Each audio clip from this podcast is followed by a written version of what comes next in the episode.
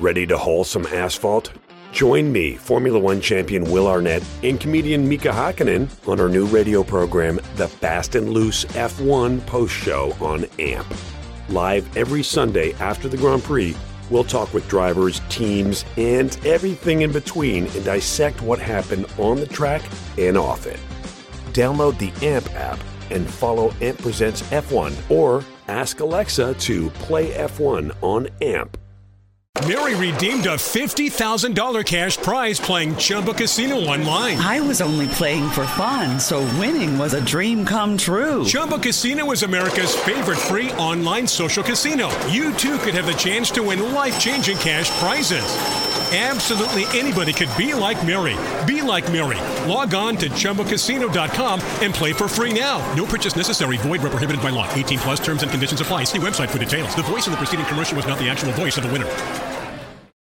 You're listening to Puck and Roll. Here's your host, Patrick Lordy.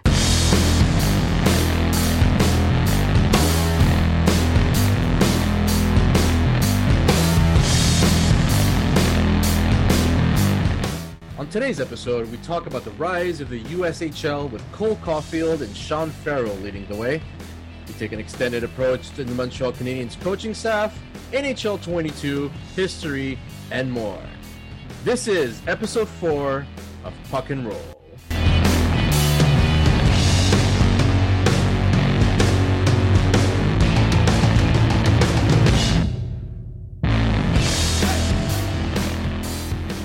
Hello, everyone, and thank you very much for tuning in for another episode of Puck and Roll, your weekly roundtable about all things Montreal Canadiens.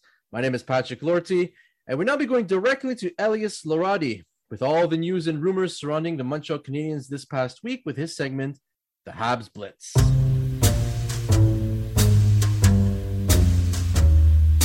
This is the Habs Blitz with Elias Larati.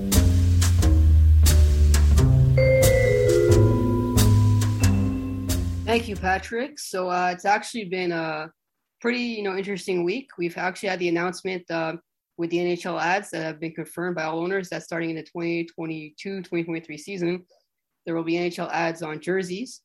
So that's an interesting look. You know, a lot of people, there's been positive and negative feedback. You know, people have seen what's going on with Europe and uh, they're scared that, you know, it'll become like the NHL will become like Europe where you'll just see you know, loads of ads on jerseys and uh, no news yet on Jesper Kotkaniemi or Eric Staal. Um, I can't confirm Kotkaniemi was back in uh, in Canada. He was actually on an Instagram post with Victor Mete, who we know is also his good friend. There was another funny rumor. Last week we were talking about Alex Galchenyuk. Uh, and this week, actually, someone actually thought that maybe Max Domi was going to come back. My personal two cents, I don't see that happening. You know, after the downward spiral that he's had the last couple of years as well. And you know, as we mentioned also with Galchenyuk last week, I don't think Domi, you know, would have a spot on this lineup to be honest. And uh, basically, that's what I've heard. Also, there was, there was um, news today that sort of affects Quebec, Arizona. The city of Glendale decided not to renew their lease with the Arizona Coyotes, sparking debate now on Twitter most recently as this evening, saying that Quebec City could be a potential uh, relocation for the uh, Coyotes, who will have to vacate the arena as of uh, June 30th, 2022. And uh, that's the news and rumors for this week. Thank you, Elias. And I think I can uh, speak uh, for everyone that uh, Max Domi to Montreal is not happening. Forget it. We don't want him. You've done you've done what you had to do. Now stay out. We like Josh Anderson. we love our power horse. Definitely for sure. I definitely agree. Anderson, I, I would even say is an upgrade on Max Domi. You know, he's bigger size, he's faster. Oh yeah, it's not the same character at all either. No, not at all. Not at all. Thank you very much, Elias. Uh, I also would like to take the opportunity to congratulate Elias on the undertaking of a new project. Uh, everyone listening, you can uh, follow Elias on CJLO 1690 AM in the Montreal region. That's the Concordia University radio, where Elias will be joining Chanel Marie with the news reports on the top of the hour. On the topic of Chanelli, actually, the crew here at Puck and Roll would like to thank you for letting her, uh, for uh, for her lending her voice to us. Excuse me. The voice you hear at the beginning of our segments, as a matter of fact, is the one of Chanelli Marie. On behalf of all of us, well, thank you very much, and shout out to everyone at CJLO. Also, in uh, other quick community uh, news, ladies and gentlemen, I would like to extend my congratulations to our own Scott Cowan. Uh, he's also expanded his media portfolio, so to speak. And as of this season, uh, Scott can be heard over at the Third Line Plug, which is an Ottawa Senators podcast, uh, where he'll be occasionally presenting Montreal Canadian segments. So, on behalf of all of us, congratulations, Mr. Scott. Now, let's talk Habs.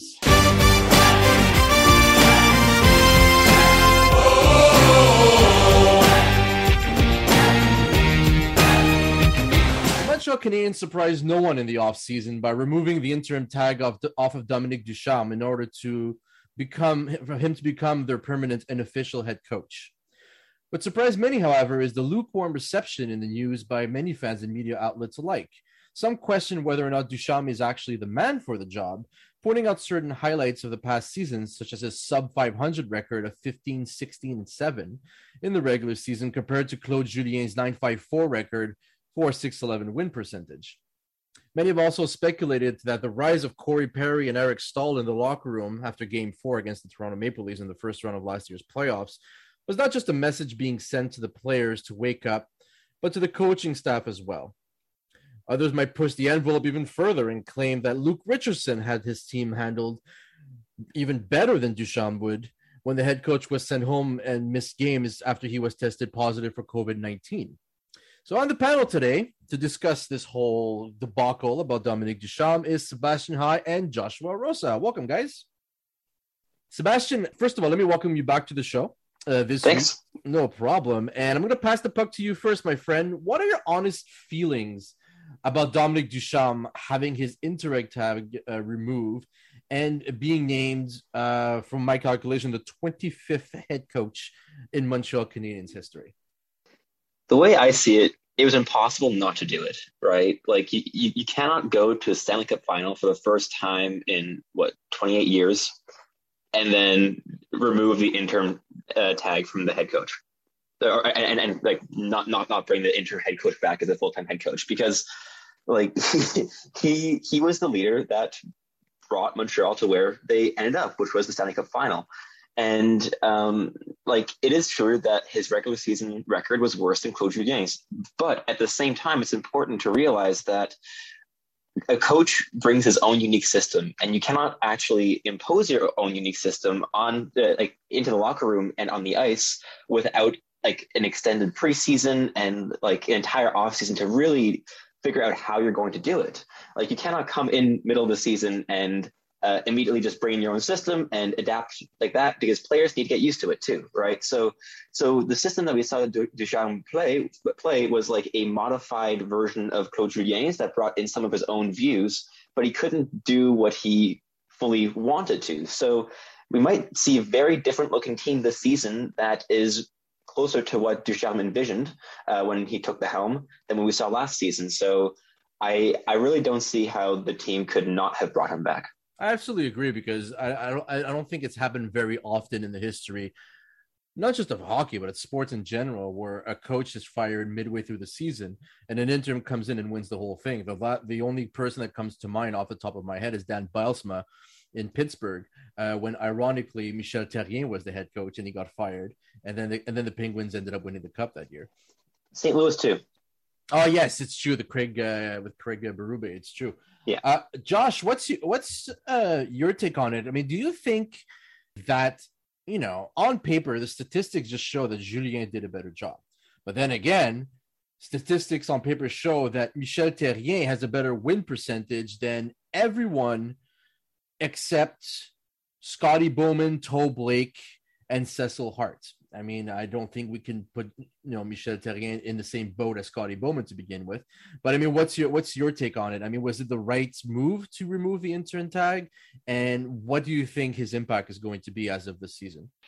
With Dominic Ducharme, I can see where certain people are coming with being not super happy about his uh about his re-upping his taking off of the interim tag because he was 15 16 and 9 in the regular season and in the postseason, if we look at them as just hockey games, they played 22 games, won 13 of them, 13 8 and 1 was their final record. They did get their they got the wins they needed and I think the big thing was that Dominic Ducharme in my opinion won the Toronto series for Montreal.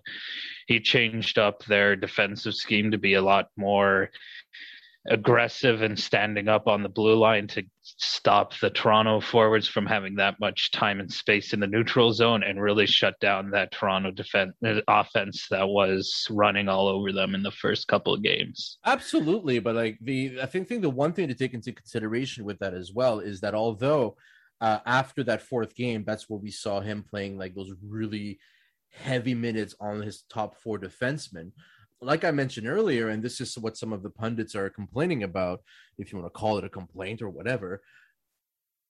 Corey Perry and Eric Staal stood up in the locker room. Now that story has been confirmed by pretty much everyone. It has happened. Now we don't know exactly what, what's been said, but a lot of people are saying that eh, they not only you know address the team and being like guys we need to wake up. Like we can do we're, we're better than them. We could beat them yada yada yada. But also the message was being sent directly to the coaching staff as well being like guys you guys need to adapt as well.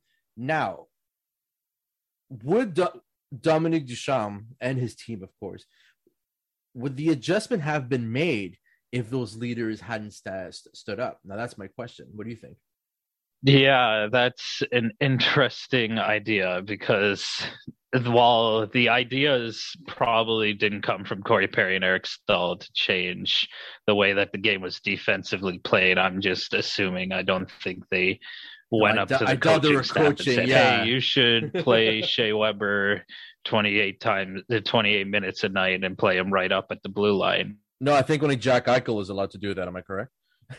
Same way that you look at with players. Um, it's a learning experience. Like he's hasn't coached an NHL team before, as far as I know. I'm sure he hasn't, and uh, he. I'm certain that he took stuff from that and he learned like when to make adjustments, how exactly to make them, how to trust your elder leaders on the team and i think he's going to be just a better coach for that Sebastian, I'm going to use your little um, prospect heroes knowledge and ask you the question directly. If have you have you actually followed uh, Dominic Ducharme's um, minor league career? Yeah, a, a, little bit. Like again, I is a little bit before my time because um, I mean, at least the, the beginning part of that. But he was the coach for the Halifax Mooseheads, and uh, they won the Memorial Cup. So he was the coach w- when uh, they had that dominant team with uh, Jonathan Drouin, uh, Nathan MacKinnon, and Zachary Fucale.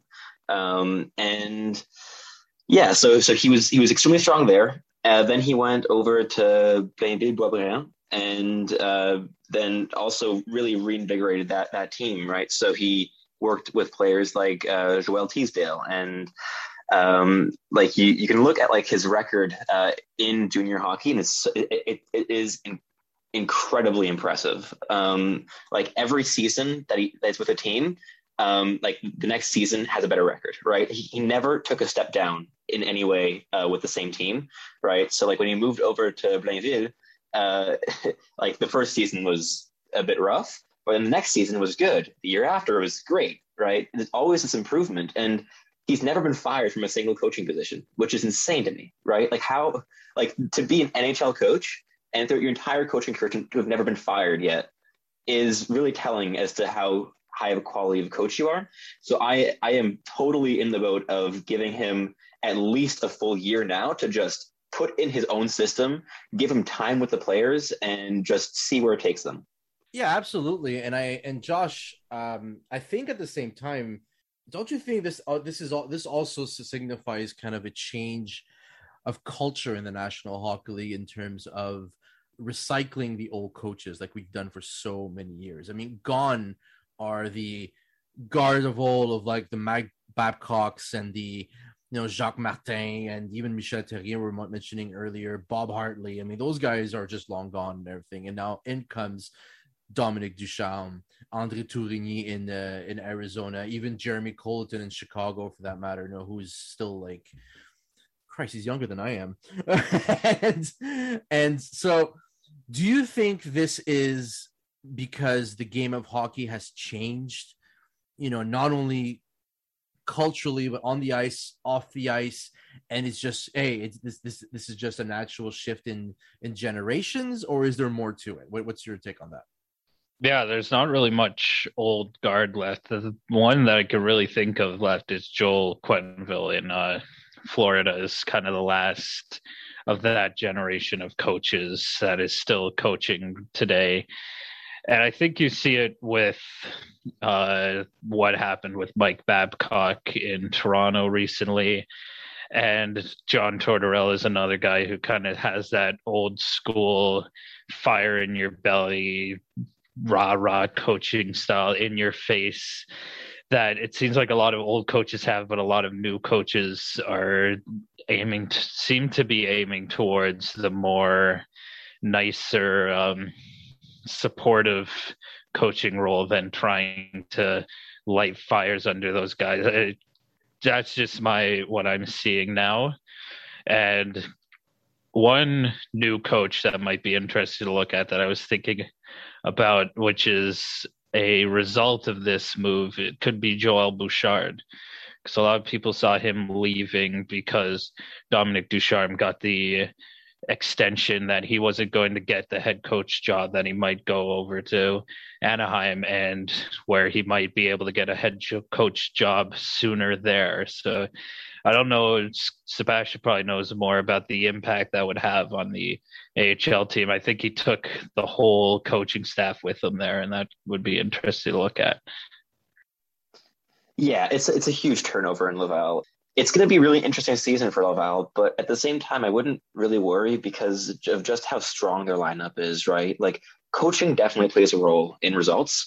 But if you have like, if you look at, at the Laval Rocket last season, like you have you have to consider that they were playing in just the Canadian division in the AHL with a lot of teams that were just fairly weak for the AHL. Like uh, the Marlies weren't great, the Belleville Senators weren't great, right? Like, it's also just stacking up big results against weaker teams. So if they'd been playing against all AHL teams, the record would not have been nearly as good as it was.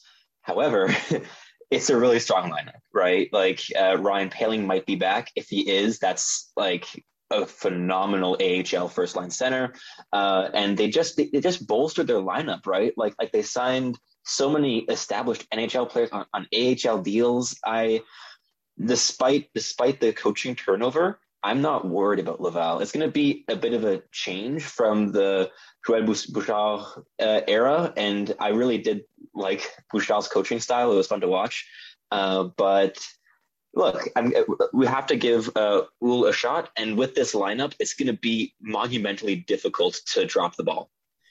Yeah, Scott actually joined us earlier, and we uh, we recorded a segment that you guys are going to be hearing in a little bit, and we talked exactly about that, about the impact that Jean-François Houle is going to have in Laval, the change of culture, but at the same time, the stacked lineup that the the American Hockey League team is ha- is is going to have.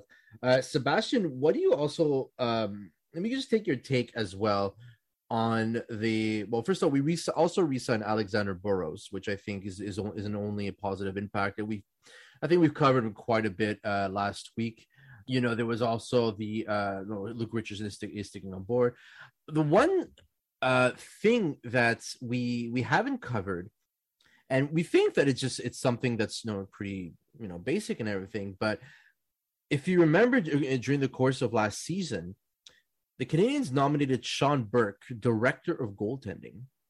Now, this essentially means that Sean Burke ha- uh, gets to create his own team in order to manage goaltending.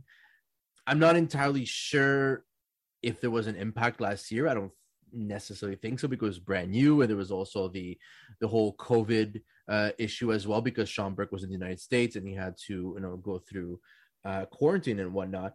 But I mean, going further, do you think this will have an, an absolute impact? Um, let's focus on the Jake Allen and Carey Price tandem. And, and what I mean by impact is not necessarily being better performance wise, but would it also mean working smarter as well? Yeah, like um, Sean Burke is not going to be a hands-on um, person in the organization because basically the way that like the it, it, the the organizational hierarchy is looking now at the, for goaltending is that uh, you have uh, I, am forgetting I'm forgetting the names now. I feel really really bad, but um, there's like a a goalie scout who uh, basically takes care of all like the drafted goalies that aren't uh, playing with Laval or Montreal. So you look at like Jakub Dobeš, you look at uh, Frederick Nissen Dichow, you look at anyone else? Uh, anyways, look at the, the drafted goalie prospects that aren't with the Habs right now. yeah. Um, and then so there's one guy that takes care of them. Then you have the AHL goalie coach that takes care of all the goalies that are in the AHL. Marco uh, Marciano, yeah. Thank you, Marciano. and then you have Eric Raymond, who is going to be the Habs goalie coach, who will be working with Carey Price and Jake Allen. So it's going to be a real difference because we haven't seen this kind of role in Montreal before of having a director of goaltending who no, is I... hands off in that way. So it's going to be interesting to see and even to look at like what what his role even entails. Like like I don't I'm not quite sure what he's actually going to do, considering like all these coaches are going to do the hands-on stuff, but like what are the hands-off stuff of like goalie administration. I have well, no I'm idea. Not, I'm not entirely sure myself. And to be fair, I think the Canadians are only the second team in the NHL after the Florida Panthers to institute this kind of, of coaching in the first place. Uh, so I guess it remains to be seen, but it's definitely an interesting approach, and I'm really curious to see if that's actually going to have a positive impact on our goaltending because Lord knows in a, in, in a 82 82 game schedule that we haven't seen in two years, and 82 games condensed as well because it's the Olympics next year. You know, like like we're gonna need those two those those two guys more than healthy and performing. Sebastian and Josh for the final 60 seconds of this segment. I just wanted to uh, mention this uh, real quickly. Um, I don't know if you guys have been on Twitter or, or anything today. Um, have you noticed uh, Auston Matthews getting his uh, 30 seconds of fame and being named once again for the second time in three years as the cover athlete for NHL 22 is uh, come on guys. This is ridiculous. I I'm hate sorry. this. I hate this. I, I, I totally Again, hate this also. like Matthews is my least favorite player in the NHL like he's, he's great to watch on, on the ice but like I I, I mean after his after his like Austin incident like how can you have this guy on the cover not even just once, but like twice in three years. Oh, they kidding? claimed the EA like, claimed that he's the future, he, and now the game is guy. going into the next character? generation. Exactly. Mm-hmm. I, I, don't know. Like I personally, I would have went with someone like Nathan MacKinnon or something. But then again, or, or like there's so many options. You can go with Artemi Panarin. You can go with David Pastrnak. You can go with Carey Price. There's EA, so many, like you EA, so many options. EA has this wonderful habit of picking the wrong players. Like I don't know if you guys remember. Oh, like yeah, I, I get that there it was like you know a mini dynasty and everything, but they had Patrick Kane and Jonathan Toews back to back. So it was two Chicago yeah. Blackhawks player. The year that PK Subban was dominated was the year he got traded to Nashville. So we had that awkward yeah. moment where we're picking up our copy and we have like, oh, he's Nashville. Uh, but Josh, I don't know if you're a gamer at all and you want to comment on this, but I mean, I just need to mention this that it's still pretty hilarious that Auston Matthews will have done the cover of NHL more often than he has played in the second round of the playoffs. I'm just glad he has something to celebrate this year after that performance in the first round. well, we will see. I mean, uh, I've been playing this game since forever, and I don't know. We all know what the comments are. So, like we say en bon québécois, on verra. And now it's my pleasure to send the puck back to Joshua Rosa. Josh is going to be pre- presenting us a new weekly segment called On This Day in Habs History. On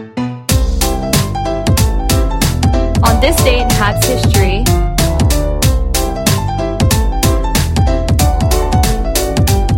On this day, August 19th, year of our Lord 1988, Canadiens legend Guy Lafleur with the New York Rangers at age 37. He scored 18 goals and 45 points that season, good enough to earn him two more with the Nordiques before retiring for good. He became just the second player to play in the NHL after being inducted into the Hall of Fame. first being Gordie Howe and the third being Mario Lemieux in 2000.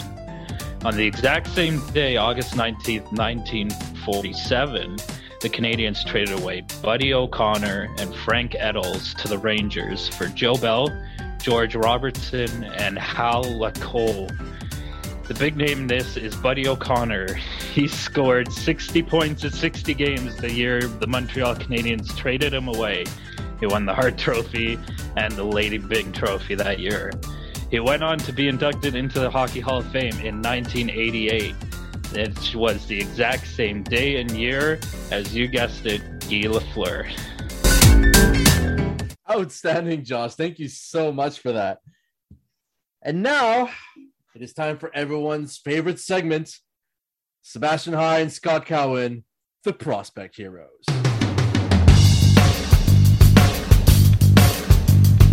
The Prospect Heroes, Scott and Sebastian on Puck and Roll.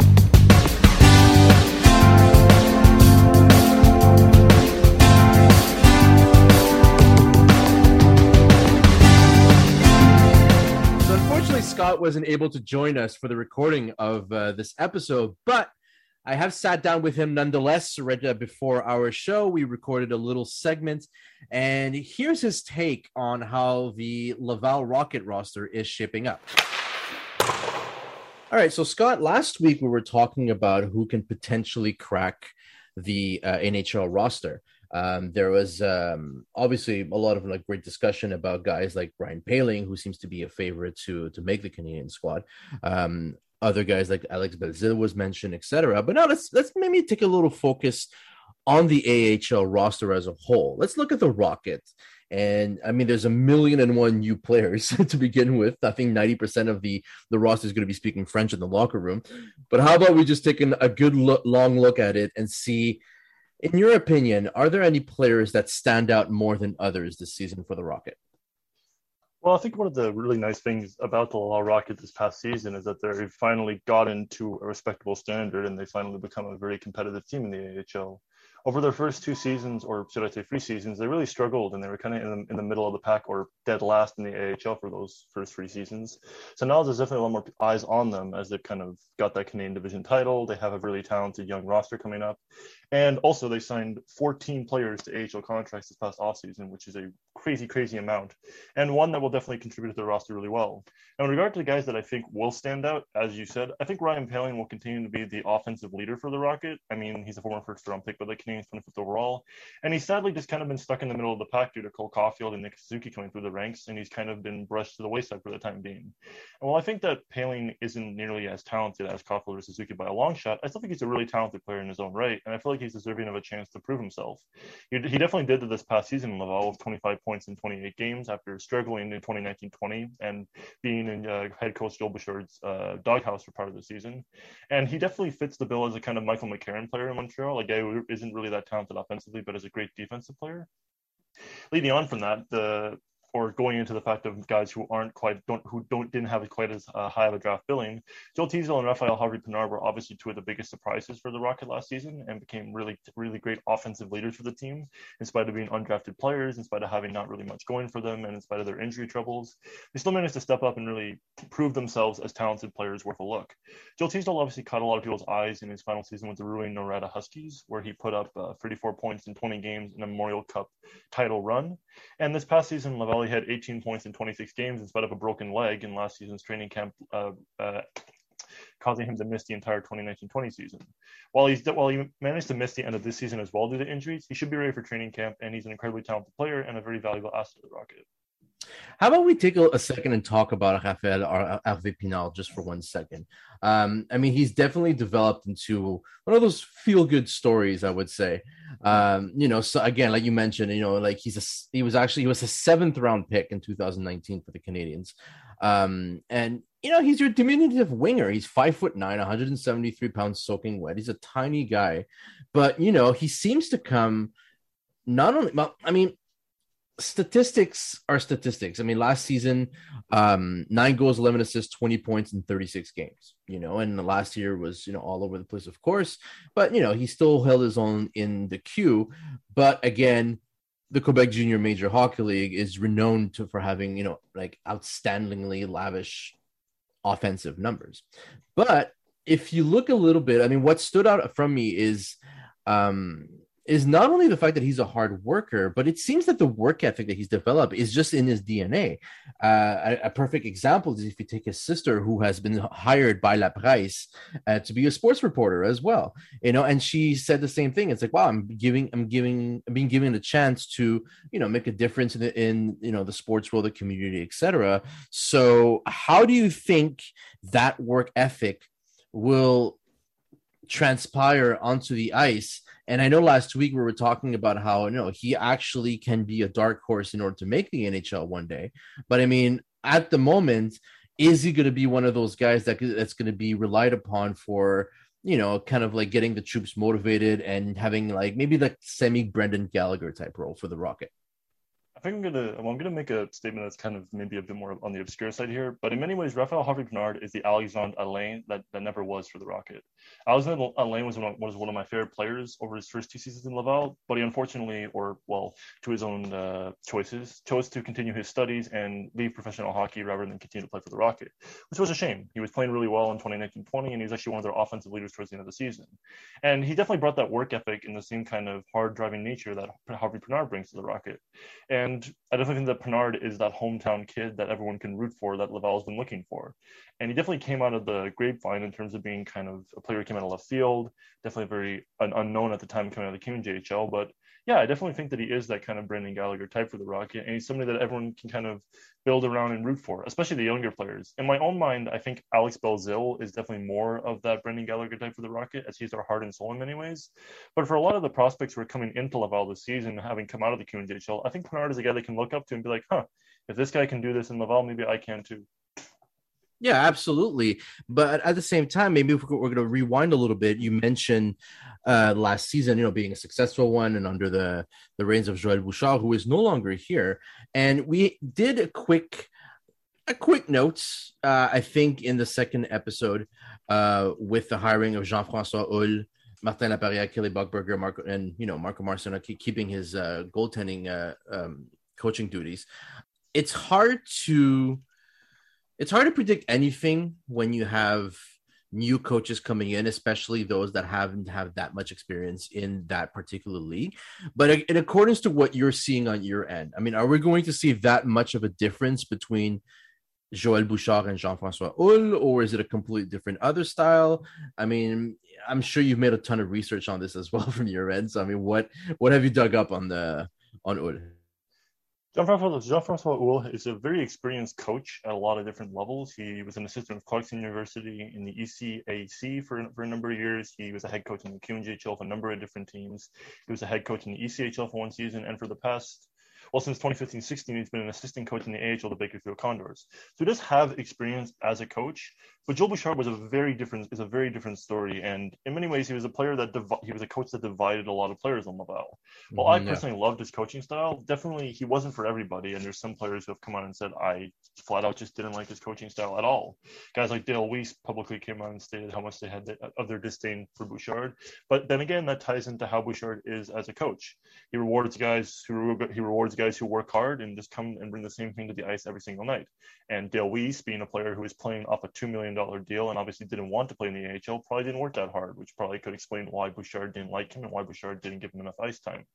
Now, Houle, I definitely, I definitely think will be more of a player's coach as compared to what Bouchard was, and I definitely think he'll be more, how to say, understanding and kind of have a more down to earth aspect as compared to Bouchard, kind of like how Larry Robinson was with the New Jersey Devils.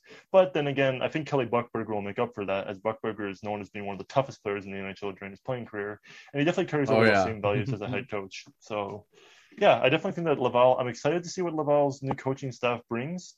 And I hope that they can build on what Joe Bouchard did rather than just completely gutting everything he built that team up to be and just kind of build starting from scratch. I definitely think there's a, a groundwork that Bouchard has laid that I definitely think Houle can capitalize on and really take the Rockets to new heights.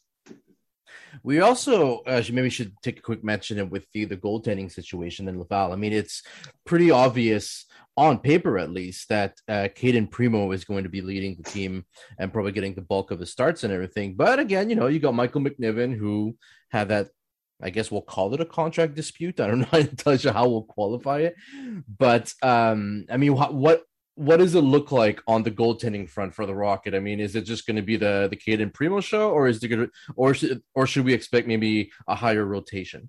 I think Habs GM Marc Bergevin has done a really good job of promoting competition in the Rocket net, and he's and he's done that with just by adding one player in Kevin Poulin. Uh, Poulin is a player that most people have probably brushed off to the side as kind of a random signing, like guy who's just there to fill the roster. But Poulin brings a lot to the table, and he's had a really, really long and very depth-filled pro career. He's played for a number of different teams. He's been all over the map, and he definitely has that experience that the Rocket are looking for in their goal.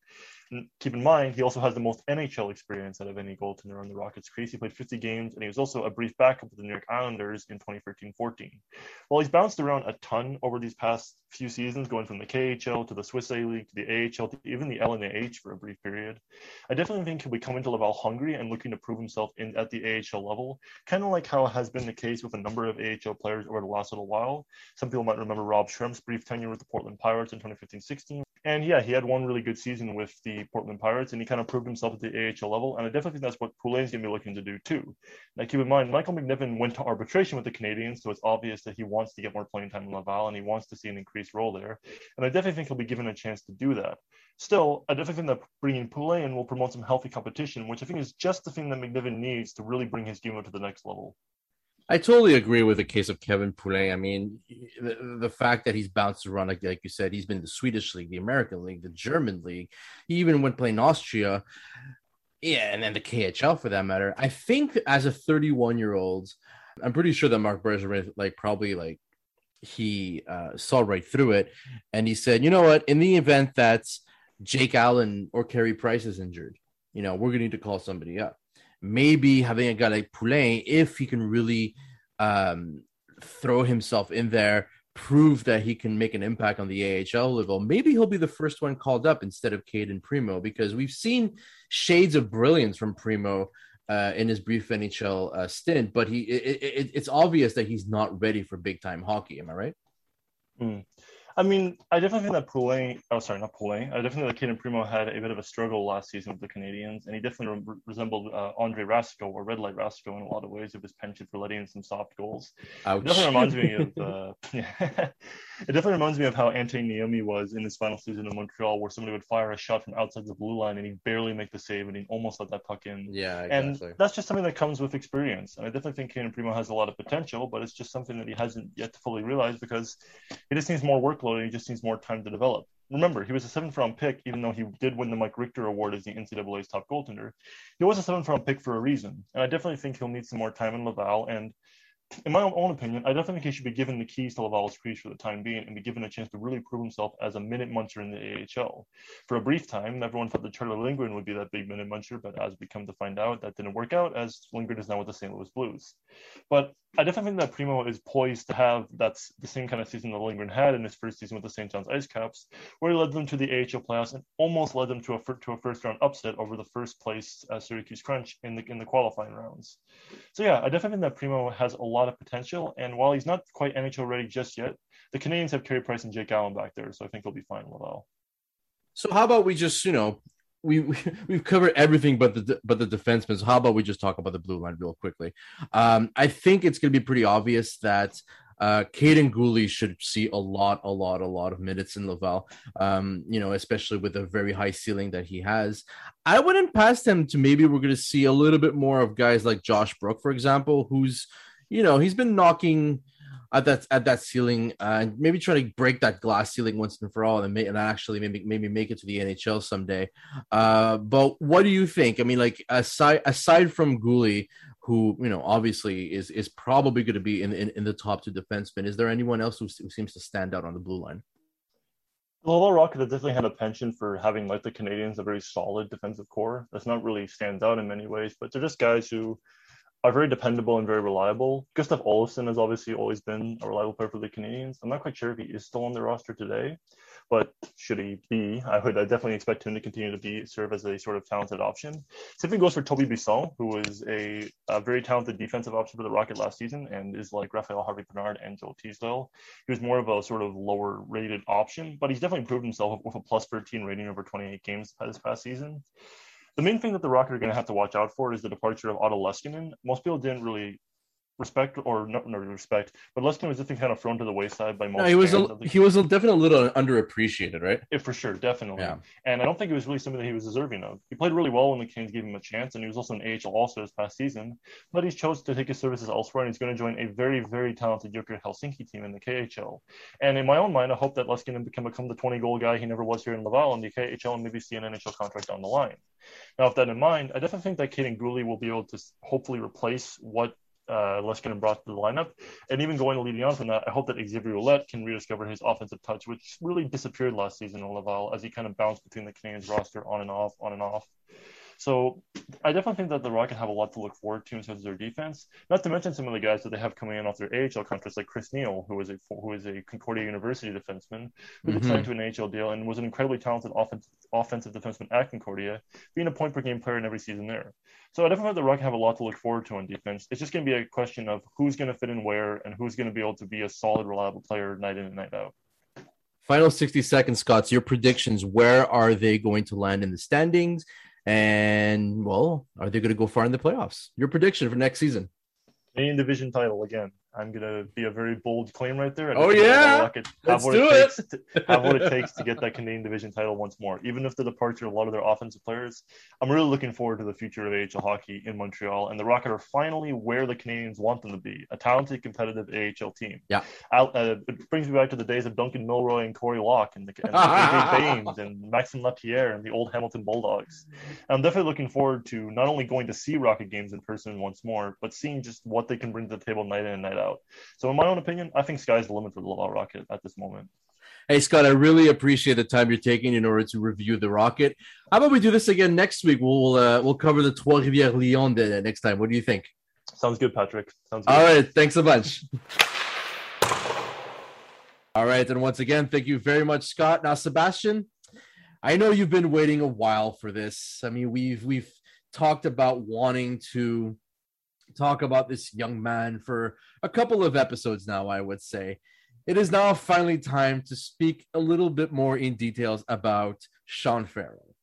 And I think at the same time, it's um, it's important to notice that the USHL program is going through an outstanding growth. I mean, if you look at just the Canadians alone, you know, we're, we're looking at, of course, the Sean, you know, the Sean Farrell having that ridiculous season that he's had last uh, this past season. You know, the rise of Cole Caufield, and also like let's not forget that you know we Cayden Primeau, Jacob Dobbs, uh, Luke Tuch also uh, hails from uh, this program.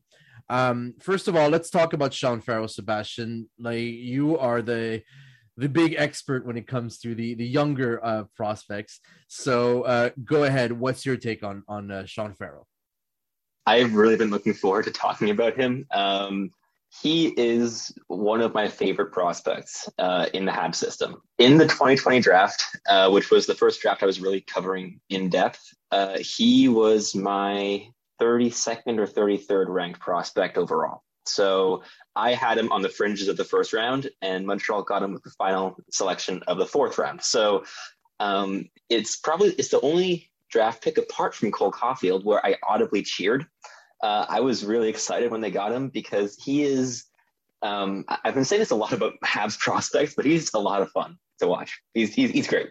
Uh, so in his draft year, he was playing on a powerhouse Chicago Steel team with uh, Brendan Brisson and uh, Sam Colangelo, uh, both of whom went in like the top 40 picks of the 2020 draft. And yet Sean Farrell fell to the end of the fourth round. He is a player that had quite a few flaws in his draft year. Um, but the one thing he always had was being a borderline elite playmaker. Um, and I don't really have any issues saying that. Uh, the only question I had is if it's borderline or actually elite. His playmaking ability is phenomenal. He can thread the needle. Uh, when I was w- watching him going into his draft year, there are passes that he completed tape to tape that I didn't even see were available. Uh, he is just so skilled. But the, the, the issues in his draft year were the fact that his wrist shot was kind of fluky. Uh, he had like flashes of a really good one timer, which he used a lot last season, which was wonderful. Uh, but his wrist shot was hit or miss.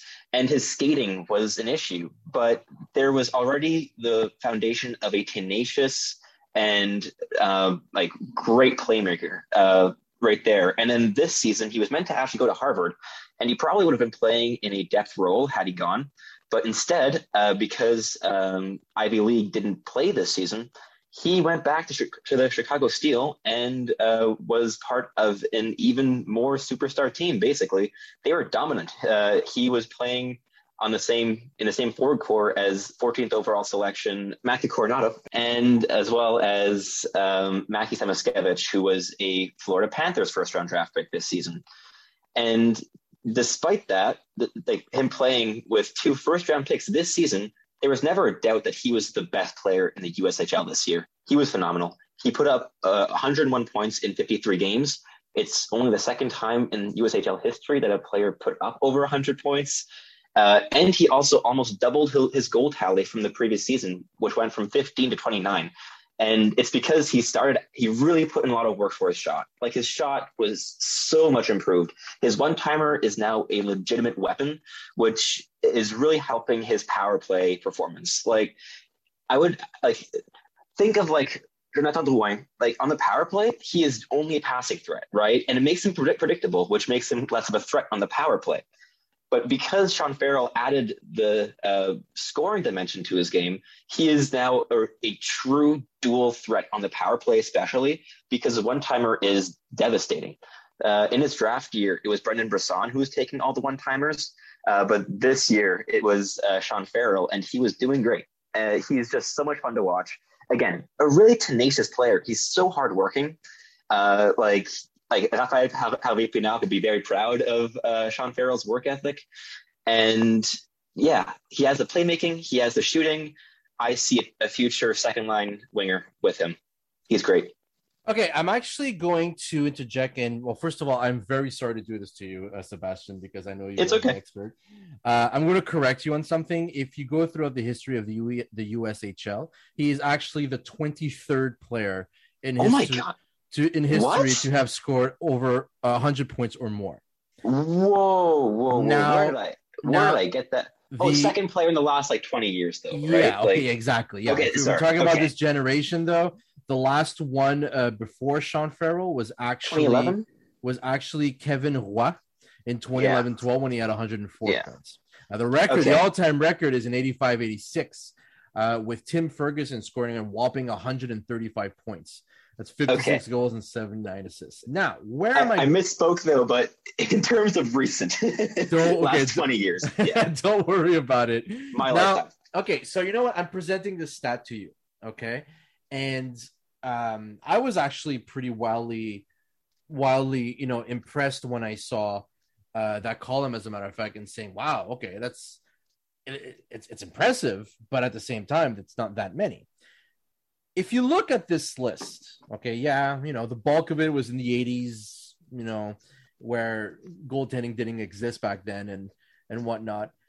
Aside there's Jason Blake at 22 who had 100 points in 93 94. Aside from Jason Blake, there's not really any NHL around this list. You know, Mike Raz, Mike Carlson, Steve McSwain, Scott Schaufstall, Scott Perper. I mean, unless you know my my history is is is a little hazy. I mean, there's no one really of impact um, in this list that has actually crafted and crafted a legitimate NHL NHL career aside again from Jason Blake. So Sebastian, my question to you now is I understand how you know looking at Sean Farrell there's the work ethic, there's the skills and like any uh good prospect, you know, their stats just keep, you know, getting better, which is absolutely understandable. However, here's the big question.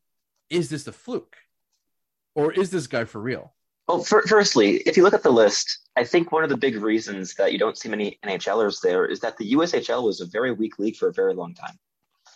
It's it's now becoming kind of a CHL counterpart in the US. So it's producing a load of NHL prospects. If you look at even like like in this past draft, USHL players, it's like the first round is littered with them. Like Owen Power, NCAA player, he was in Chicago the year before. So USHL like like uh, graduate basically. Uh, Tyler Boucher, USHL. He should not have gone in the first round, but he did. So therefore, top ten talent technically, even though he should not have gone there. Uh, but you, you see you see a bunch of of these players getting drafted really high now because the development curve uh, like, like, like the, it's becoming a very strong development league. And you can't look at like all these stats from like the 80s and see oh these are all great tallies and these players aren't in the NHL never played in the NHL and therefore Sean Farrell is not going to play in the NHL because he put up high numbers and whatever right? Like it, you can't compare. It's it's it's a completely different stratosphere now um, and to answer your question, yeah, I, I, do think he's for real. Like, like you, you can never really say that any prospect is like a guarantee unless it's like a an elite prospect. You always have like top 15 picks that don't make the NHL. Tyler Boucher might be one of them. Ottawa Senators fans, I'm sorry. Um, oh, but... lay off the Pierre McGuire pick already. You know you love it, Pierre. uh, I mean, I like Tyler Boucher. He just should not have gone that in the first round. But um, yeah, like I, I do think he's for real as a prospect. Is he a guarantee? No, but no one is. He again, he has the foundation. He, like he has a, he has standout abilities. He has work rate he has everything you really want from a player except for size, which is the reason that he fell because he, he was in his draft year undersized and not the best skater. Therefore, this should not go in the top three rounds according to NHL uh, scouting departments and GMs. But he is again like if if you. I'm I'm still looking forward to watching him play in the NCAA because I want to see how he does against older competition. Because this year in the USHL, He's one of the oldest players. I mean, he was old for his draft year, right? Like he's, he's born in like October or November. Um, so he was a really uh, like old player uh, for his draft year. So he, he should not have been playing the USHL this year because he was meant to beat Harvard. But uh, things COVID, right? So weird things happen because of COVID. But he's he's really good, and especially going to Harvard with not only a great teammate but a friend in Matthew Coronato it's going to be fun because both of them now have great pedigree and they're likely going to go into Harvard's top six from the get go, if not the top line, because they have the chemistry and they are like electrifying offensive players.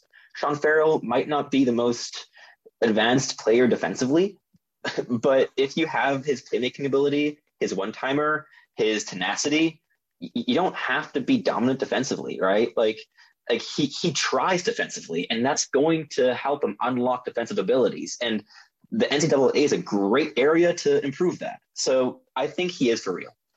Just for the final sixty seconds of this uh, segment, Sebastian, um, a name that keeps come, popping back up, and you know what? We need to talk about him next week. Matthew Coronato.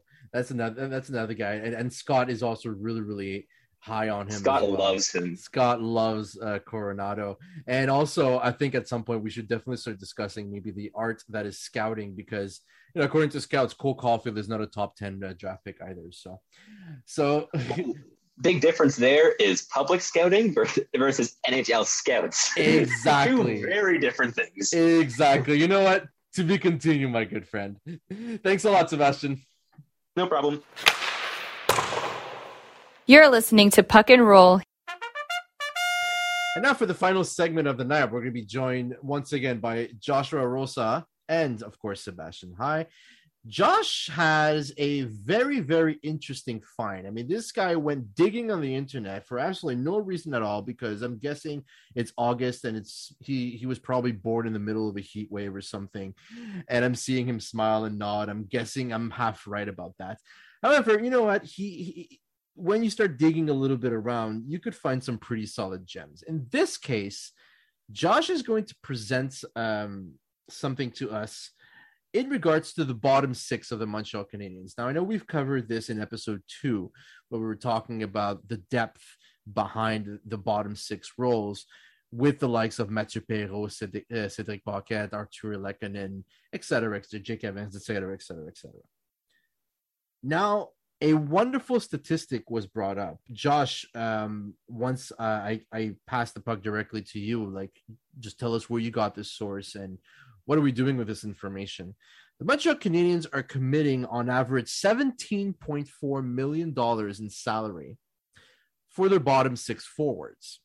Now, we're looking at Mike Hoffman, Jake Evans, Josh Anderson, Lehkonen, Paquette, and Armia. Now, these are obviously interchangeable because Hoffman can become Drouin, Anderson can become Gallagher, uh, Jake Evans can become Perreault, Cedric Paquette can become Paul Byron when he comes back uh, from injury. So that's 17.4 can easily go up to almost $20 million in salary cap for the bottom six forwards. So, Josh, first of all, where did you get this information? Because this is absolutely incredible. And what are we to do with this? I mean, is this cause for concern, or does this just mean that, you know what? Maybe this is just a new way of managing a hockey team, and you just need to spread it evenly amongst four lines.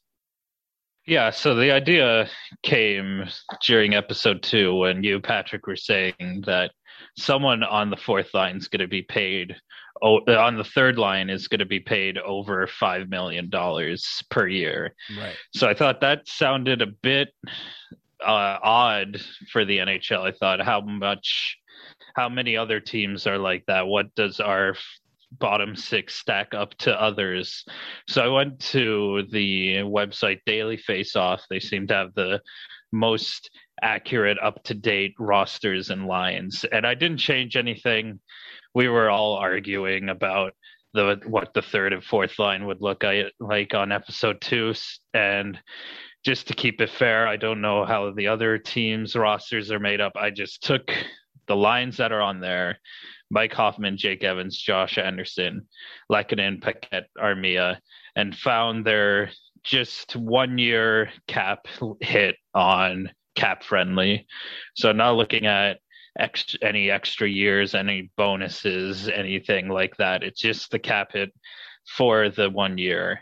And it comes out to 17,400, which is the most out of any NHL team. The second most is Calgary, which is sixteen million six hundred and three thousand three hundred thirty-three dollars, and that's mostly buoyed by that fantastic Milan Lucic deal that they've got going on down there.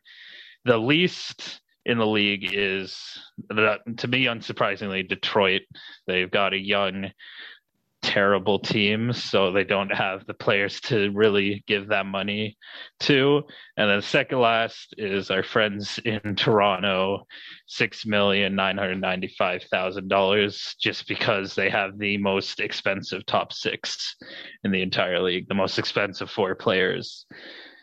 But the good thing is that we have one of the best bottom sixes in the league, arguably the best. So we're really getting what we're paying for with those guys on the roster.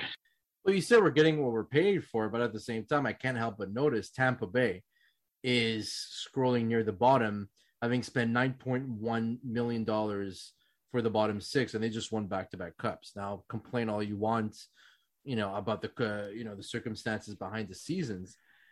But I mean, it's still, it, it, it's still of note that you have to have you know your superstars on there and you have to pay them the big money and whatnot. But at the same time if i'm looking at some of the the teams that that, spend the most um you know montreal being on top you know like okay calgary philadelphia you know philly might cause a surprise this year you know with all the changes and whatnot. Same with the rangers every year anaheim has a ton of money for a team that's supposedly rebuilding the islanders are there pittsburgh at 14 million i mean it seems that there's no really cohesive cohesiveness as to figure out is it a good idea or not to spend this much money um, on the bottom six. Can I just say something quick for Tampa Bay? That is the money without that dynamite third line that they had of uh, that triplet line. It's yeah. uh, the third line, third and fourth line that they have now. So that has Ross Colton, Cirelli, Joseph, Maroon, Bellemare, Corey Perry. That's still pretty good bottom six, but not but not as the, effective as what we saw this past playoffs. Yeah. Yeah, exactly. And, and Cirelli was playing the top six in the playoffs too, so he might he might be there in reality. But yeah, like you you you can't really use the Stanley Cup argument with Tampa Bay's current bottom bottom six because like that Goodrow, um, uh, Gourde, and Coleman line is completely gone, right? So but yeah, again, it's just different ways that different teams are constructed, and Tampa has a lot of super, superstars up front that we just don't, at least yet, right? Like, like I love Suzuki, I love Caufield. They're going to be great this season, but they're not going to be Brayden Point or uh, Stamkos or Kucherov or whoever, right? So different teams are constructed differently, and Montreal is built on forward depth and forward depth alone. Yeah, I mean, we we've discussed uh, through and through, you know, whether or not the Canadians were going to make the playoffs or not. I mean, it almost ended up in a in a in a hell in a cell at WrestleMania, for that matter, with Elias. And um, however, there is still that obsession with needing to have two top heavy lines in the NHL.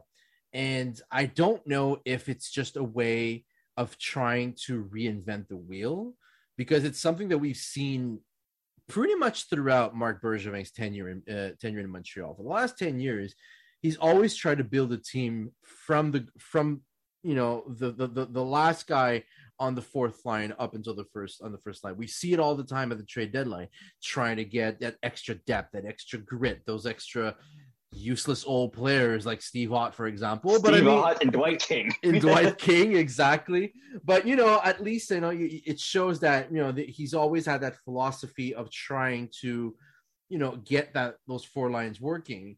Now, um, Josh, I'm gonna I'm, I'll send it back to you. I mean, is it just wishful thinking to think that we could win this way?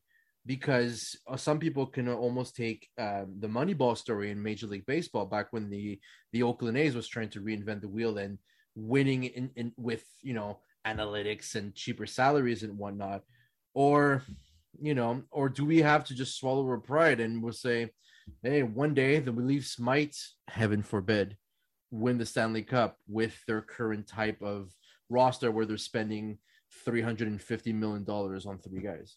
Uh, it's really hard to say because there you can pick contracts out of a hat and be like, oh, this guy's making only like only a couple million and he's had a breakout year and scored 30 goals or whatever. Kirill Kaprizov. And then you got guys like um oh what's his name that just got traded from Vancouver. The worst contract in hockey there. Oh, Loui Eriksson. Oh, Loui Eriksson. Loui yeah. Eriksson, yeah. Like at six. and you can't argue that he's yeah. worth Yeah. that money.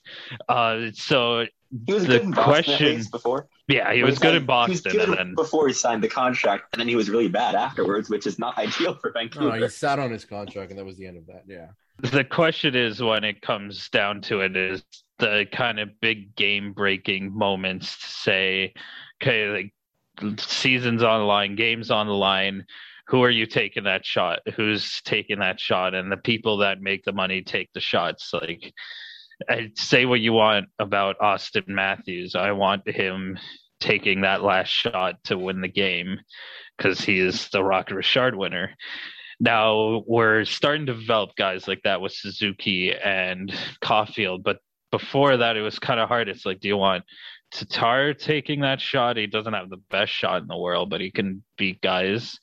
Is it Brendan Gallagher? Is it it comes down to that kind of game breaking ability when you need someone that can blow the game open and do something completely incredible. And a lot of these guys could do that, like Paul Byron's on the fourth line, and he had that incredible shorthanded goal in game one there. Oh yeah. But yeah, but then that doesn't happen every game like it does with Sidney Crosby sometimes, and he get, that's why he gets paid the big bucks.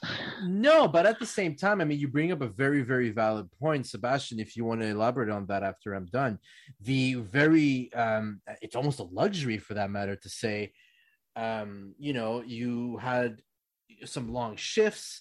Uh, maybe you know you had a line that struggled a little, a little more, for example, and you got Mike Hoffman on the ice who's done squat all night, but then at at the last second he scores you know, the game tying goal.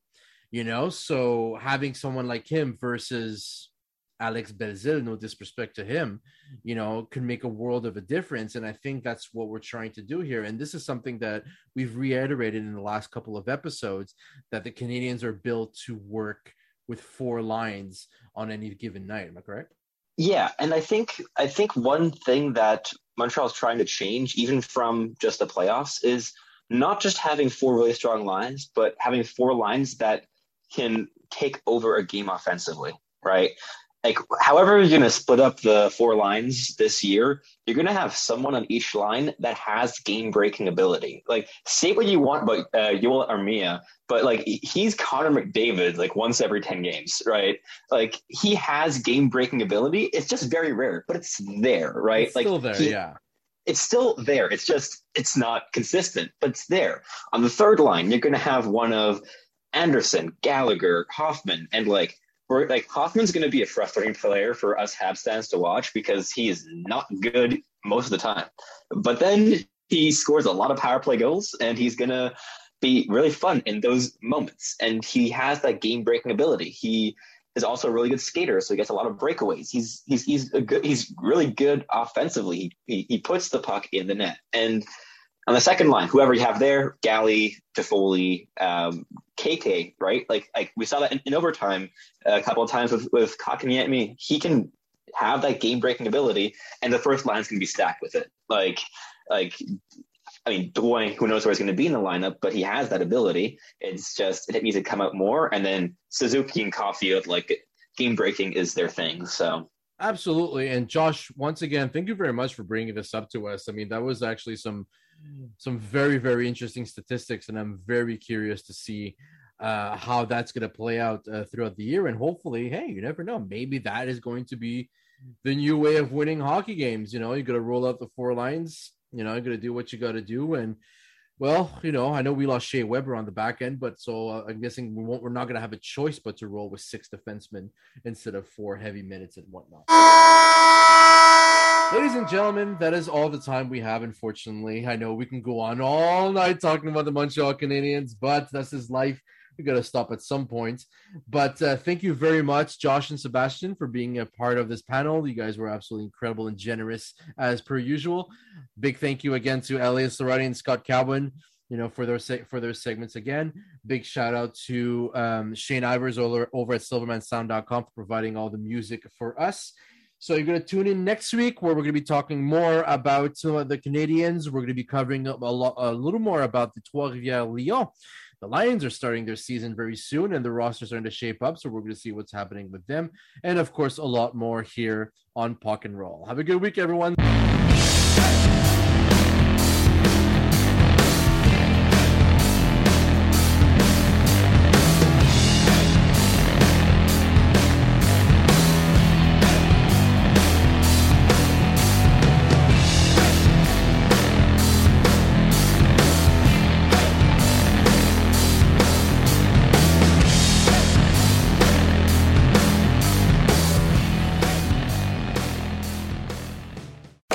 Redeemed a $50,000 cash prize playing Chumba Casino online. I was only playing for fun, so winning was a dream come true. Chumba Casino is America's favorite free online social casino. You too could have the chance to win life changing cash prizes. Absolutely anybody could be like Mary. Be like Mary. Log on to ChumbaCasino.com and play for free now. No purchase necessary. Void where prohibited by law. 18 plus terms and conditions apply. See website for details. The voice in the preceding commercial was not the actual voice of the winner. Lucky Land Slots asking people what's the weirdest place you've gotten lucky? Lucky? In line at the deli, I guess? Aha, in my dentist's office. More than once, actually. Do I have to say? Yes, you do. In the car before my kids' PTA meeting. Really? Yes. Excuse me, what's the weirdest place you've gotten lucky? I never win and tell. Well, there you have it. You can get lucky anywhere playing at LuckyLandSlots.com. Play for free right now. Are you feeling lucky? No purchase necessary. Void where prohibited by law. 18 plus. Terms and conditions apply. See website for details.